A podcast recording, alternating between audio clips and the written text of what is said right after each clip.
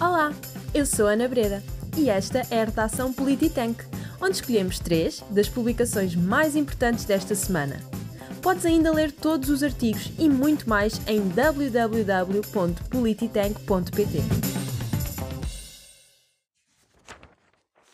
Hoje começamos a falar de Portugal, que cada vez mais se fica pela cauda da Europa e o seu crescimento económico é aquele de uma tartaruga, tão lento que países que há décadas estavam atrás de nós hoje nos ultrapassam. Em artigo de opinião, vamos ouvir uma receita para aumentar a nossa competitividade. Saiu dia 22 de dezembro de 2021 no Expresso uma notícia que diz o seguinte: Portugal ultrapassado no PIB per capita por 11 países desde 1999. Ora, esta é uma notícia que devia fazer soar os alarmes em toda a classe política, mas parece que tal não acontece. Antes de entrar com mais pormenor no assunto em questão, deixo aqui dois números que retratam toda a situação. Segundo a notícia, o PIB português desde 1999, o ano de criação do euro, a 2023, de 2021 a 2023 são projeções da Comissão Europeia, vai crescer 28%. Fazendo as contas em 25 anos, o PIB cresce 28%, o que dá uma média de 1,12% ao ano. Uma taxa de crescimento tão baixa como esta é o mesmo que dizer que estivemos 25 anos estagnados, 25 anos a desperdiçar oportunidades. Se compararmos com outros países do euro, vemos que estamos no fundo da tabela de crescimento. Pior que nós só a Grécia e a Itália. Quando comparado com os países do leste europeu, a realidade é tremendamente assustadora. Os países do leste, que há uns anos eram muito pobres, hoje já nos ultrapassaram ou estão em vias de o fazer. Ao contrário de Portugal, estes países, no mesmo espaço de tempo, viram o seu PIB aumentar mais 100%, com alguns a encostar nos 150% ou nos 250%, como a Irlanda. Nestes países, a média de crescimento ao ano é 4 a 5 vezes superior a Portugal. Portugal está a definir claramente a cauda da Europa. Infelizmente, é este o cenário que vejo dentro de poucos anos para o país. Toda a classe política devia estar a discutir este assunto, mas não é isso que vemos. Ao longo destes anos, temos vindo a repetir as mesmas políticas. Importa aqui destacar que o Partido Socialista governou a maior parte do tempo, à espera de um resultado diferente. No entanto, hoje já sabemos o resultado, a estagnação económica. Ou mudamos rapidamente de políticas no pós-pandemia, ou vamos ter mais uma oportunidade perdida. Neste artigo de opinião vou detalhar a receita que eu considero fundamental Portugal aplicar urgentemente para inverter este ciclo de declínio. 1. Um, aumento da produtividade. A produtividade é um fator determinante no crescimento do PIB, pois quanto mais bens e serviços conseguirmos produzir e quanto melhor for a sua qualidade, mais riqueza vamos conseguir gerar. Em termos de produtividade, Portugal encontra-se nos últimos lugares, o que faz com que sejamos um país muito pouco produtivo. É por isso importante estimular o aumento de produtividade por parte dos trabalhadores. Uma das formas de fazer é estimulando os trabalhadores a serem mais produtivos e recompensando-os por isso, reconhecendo-lhes o mérito e premiando-os com bónus salariais. Uma verdadeira economia competitiva estimula o aumento produtivo, pois compete pelos melhores trabalhadores e sabe dar valor a cada um deles, coisa que não acontece em Portugal. Outra forma de o fazer é investindo em capital humano, ou seja, na formação de bons profissionais e em capital físico, com a compra de melhores equipamentos e numa transição digital de toda a economia. Temos de ser capazes de dar uma boa formação escolar e depois, ao longo da carreira, uma boa formação profissional sem esquecer a importância de programas para requalificar trabalhadores e de saber aproveitar este capital humano, utilizando os melhores recursos tecnológicos, automatizando e simplificando processos. 2. Reduzir burocracias, impostos e reformar o Estado. Burocracias excessivas prejudicam a iniciativa privada e impõem barreiras à criação de riqueza. A solução passa por simplificar os processos e digitalizá-los para que estes sejam muito mais rápidos e menos dispendiosos. Quanto menos burocracia houver, mantendo um nível mínimo necessário, mais livre se pode desenrolar a iniciativa privada, que é quem cria riqueza. Por outro lado, também impostos excessivamente altos prejudicam o crescimento económico. E aqui nós somos especialistas. Com uma carga fiscal altíssima para a realidade do nosso país e com impostos em tudo o que mexe, a iniciativa privada sente sufocada por um modelo demasiado taxativo. Devíamos estar a pensar em reduzir drasticamente os impostos, nomeadamente o IRS, o IRC e o IVA, bem como todos os outros impostos. Taxas e taxinhas que nos cobram sem sequer nos apercebermos. Um nível tão elevado de impostos apenas serve para sugar a pouca riqueza produzida. Interligado aos impostos, surge a reforma do Estado.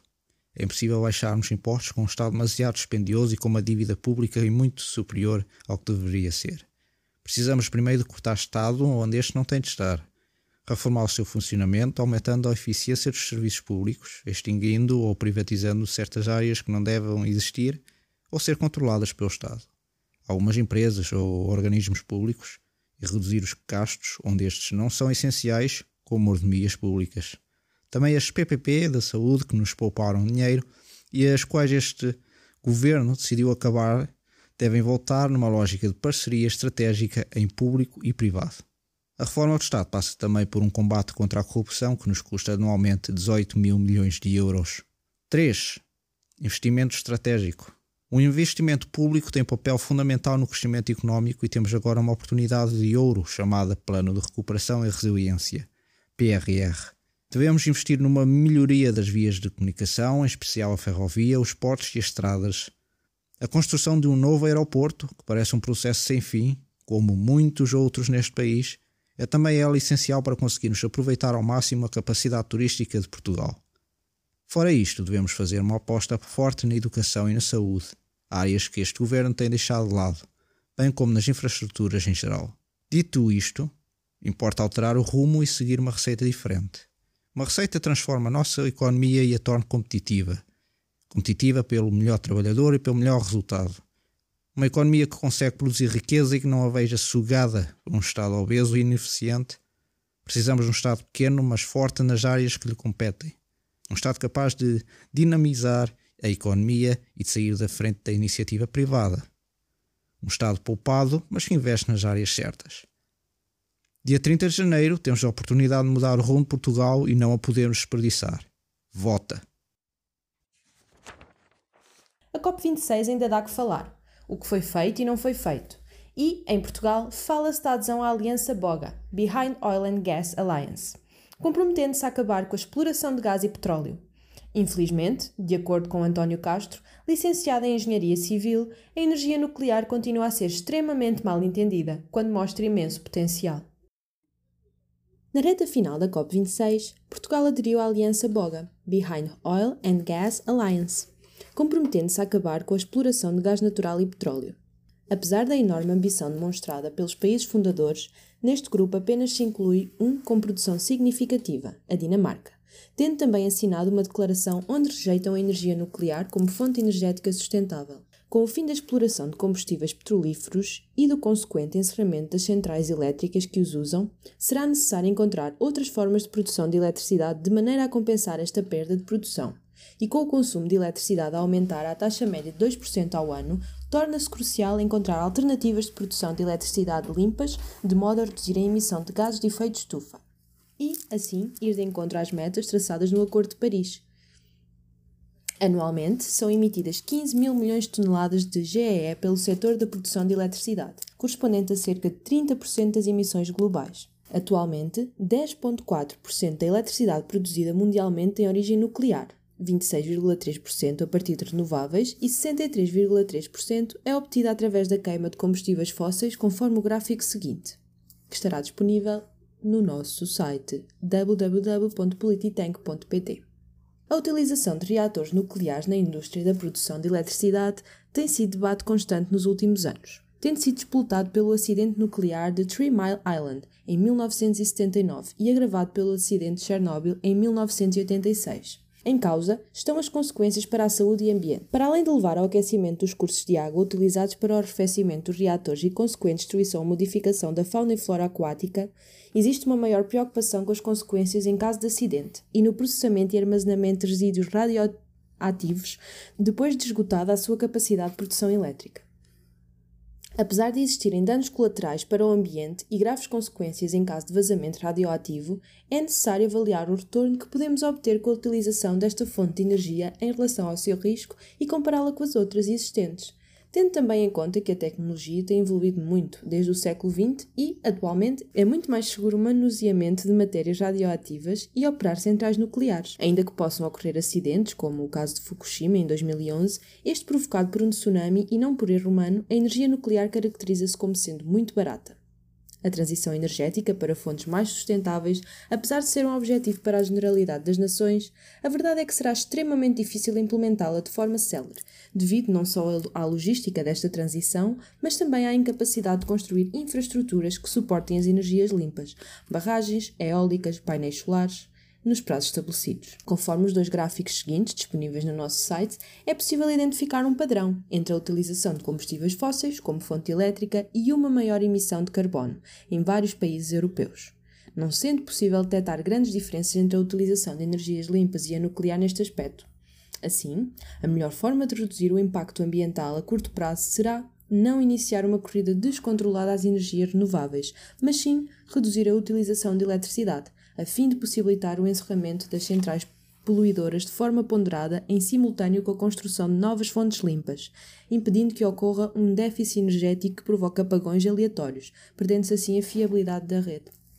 Apesar de existir o entrave logístico, será possível alcançar as metas a longo prazo e atingir a utopia de 100% de eletricidade, ou até, quem sabe, de toda a energia utilizada no dia a dia pela sociedade ser obtida a partir de energias limpas e conseguir manter a fiabilidade da rede energética como a conhecemos, em países considerados desenvolvidos. A utilização da palavra utopia é propositada, uma vez que uma rede deste género seria constantemente alvo de apagões, por estar diretamente dependente das condições meteorológicas, um problema do qual a nuclear não sofre, podendo trabalhar constantemente à sua taxa máxima sem influência de fatores externos.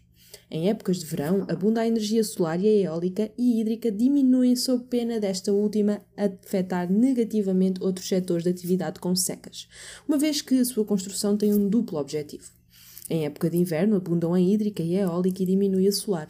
A energia nuclear teria o objetivo de compensar as quebras de produção expectáveis por parte das energias renováveis, funcionando como fonte de produção secundária. Quanto à questão que faz o título deste artigo de opinião, a energia nuclear é a única que permite uma rede 100% renovável funcione normalmente e que seja efetivamente sustentável por ser a única fonte de energia com baixa emissão de carbono, que permite compensar a quebra de produção das outras renováveis de forma eficaz, impedindo a ocorrência dos desagradáveis apagões. Por esta razão, considero que é um erro a assinatura por parte de vários países onde se inclui Portugal, da declaração onde rejeitam a energia nuclear como sustentável, colocando de parte a sua utilização como fonte elétrica e energética no futuro. A nuclear acarreta riscos. Porém, acredito que a contínua utilização de combustíveis fósseis, enquanto não se completa a transição energética para apenas renováveis, terá mais consequências negativas do que alguma vez a nuclear poderá causar além de que a sua utilização apressaria a transição, diminuindo o total de CO2 emitidos para a atmosfera, levando a que exista uma menor concentração de gases poluentes a curto e médio prazo. Atingindo o equilíbrio entre a emissão e diluição do GE por parte da natureza, estagnaríamos o aumento da temperatura média global e, quiçá, iniciar-se o seu decréscimo até aos valores considerados normais para a atualidade. Não são só os portugueses a regressar às urnas em 2022. Também os franceses serão chamados a escolher o rumo de França nos próximos anos. Diversa, complexa e polarizada, com jogadores de elite peculiares e focados em tomar o lugar de Emmanuel Macron. Vamos conhecer os candidatos. Eleições decisivas em França. Um artigo de Emma Coutinho, lido por Emmanuel Almeirante. Não só os portugueses regressarão às urnas em 2022, também os franceses serão chamados a escolher qual o rumo que a França levará nos próximos anos. Contudo, apesar da crise política vivenciada atualmente em Portugal, creio que o processo eleitoral em França será um pouco mais complexo, dada a sua diversidade e polarização política. É importante frisar, antes de tudo, que Emmanuel Macron, presidente da França e fundador do partido político social-liberal La République en Marche, cujos pressupostos assentam essencialmente no liberalismo social e no europeísmo, tem vindo a ser acusado de inércia perante os múltiplos fantasmas que o assombram ao longo do seu mandato. O combate ao terrorismo, o esmorecimento das relações franco-britânicas em virtude do Brexit, a luta contra o desemprego, a gestão do fluxo migratório, a insegurança crescente e o aumento explosivo da extrema-direita francesa com Marine Le Pen são temas cada vez mais em voga em França. Todavia, tudo tem o seu tempo e o mandato de Macron também. Em abril de 2022, França terá novas eleições presidenciais. Ora, os candidatos mais prováveis de provocar uma possante oposição a Macron serão, em princípio, Marine Le Pen, presidente do Reagrupamento Nacional, Front National, partido político de extrema-direita de carisma nacionalista e conservador, Jean-Luc Mélenchon, atual líder do partido político França Insubmissa, France Insoumise, cujo espectro político se enquadra entre a esquerda e a extrema-esquerda, Anne Hidalgo, presidente do Partido Socialista Francês, Parti Socialiste, e Xavier Bertrand, ex-membro do partido Os Republicanos, Les Républicains, juntamente com Nicolas Sarkozy e Jacques Chirac, e atualmente candidato independente de direita, entre outros relevantes. Apesar de todos fortalecerem a relutância a Macron, contribuem para uma maior polarização política e para o enriquecimento do espírito democrático. Crê-se vivamente que o maior opositor de Macron nestas próximas eleições não será Marine Le Pen, mas o jornalista Eric Zemmour. Acontece que a candidatura de Zemmour apenas foi oficializada no dia 30 de novembro através de uma publicação no canal de YouTube do próprio. Até este anúncio, Nada passava de boatos e conspirações que, certamente, colocaram profundo receio ao presidente francês, dado o seu exponencial aumento de apoiantes e seguidores. Zemmour, também intitulado de Trump francês pelos críticos e pelos mídias sensacionalistas, tem conseguido roubar as atenções e, ao mesmo tempo, ofuscar os restantes candidatos. Ao lado de Zemmour, Marine Le Pen é vista como uma moderada e pertence a uma direita soft, algo que os franceses não perdoarão com certeza. O candidato de extrema-direita tem sido bombardeado por múltiplos convites para debates políticos, entrevistas, congressos e todo tipo de atividade coletiva a fim de promover os seus ideais atípicos, mas simultaneamente comuns ao dia a dia da população francesa. Entre as diversas questões referidas e defendidas por Zemmour, as mais polémicas e que servem de alicerce à sua candidatura são as críticas à imigração excessiva, principalmente proveniente de países africanos e árabes, pois coloca em risco a noção de pátria e de família, do tradicionalismo e da própria União Europeia. A fuga necessária dos políticos franceses e da imprensa francesa ao politicamente correto, tal como Donald Trump defendera ao longo do seu mandato a insatisfação perante as políticas restritivas de Macron para fazer face à conjuntura pandémica, a insegurança constante vivida pelos franceses a quando do aumento dos fluxos migratórios de estrangeiros vindos de países árabes. Este último tópico é certamente o pilar da candidatura de Zemmour, a luta contra o liberalismo social que se faz sentir face à entrada sucessiva de estrangeiros. As estatísticas não mentem e é incontestável que a violência e a insegurança em França têm subido a um ritmo alarmante, servindo de bengala ao aparecimento deste tipo de filosofias e de doutrinas nacionalistas e nativistas. Muitos consideram ser uma das consequências nocivas do multiculturalismo. Outros culpam a islamização do Ocidente. Há quem aponte o dedo à ineficiência da polícia e das suas ramificações e estruturas judiciárias. Também há quem defenda que tudo se deve à entrada massiva de estrangeiros árabes e africanos, assim como outros muçulmanos em diáspora, com ideais revolucionários e contrários aos da democracia. Há ainda quem considere a insegurança francesa uma espécie de junção de todos os cenários acima mencionados. Desta forma, optando por uma visão de análise, conseguimos constatar que o irrefutável adepto de Charles de Gaulle, líder e grande general da França na Segunda Guerra Mundial e ainda principal político pós-guerra até ao fim dos anos 60 e de Napoleão Bonaparte, assim como de outras figuras políticas nacionalistas francesas, apresenta como seu objetivo primordial a restauração da antiga França nacionalista e lutadora pelo seu povo, ao invés da atual França.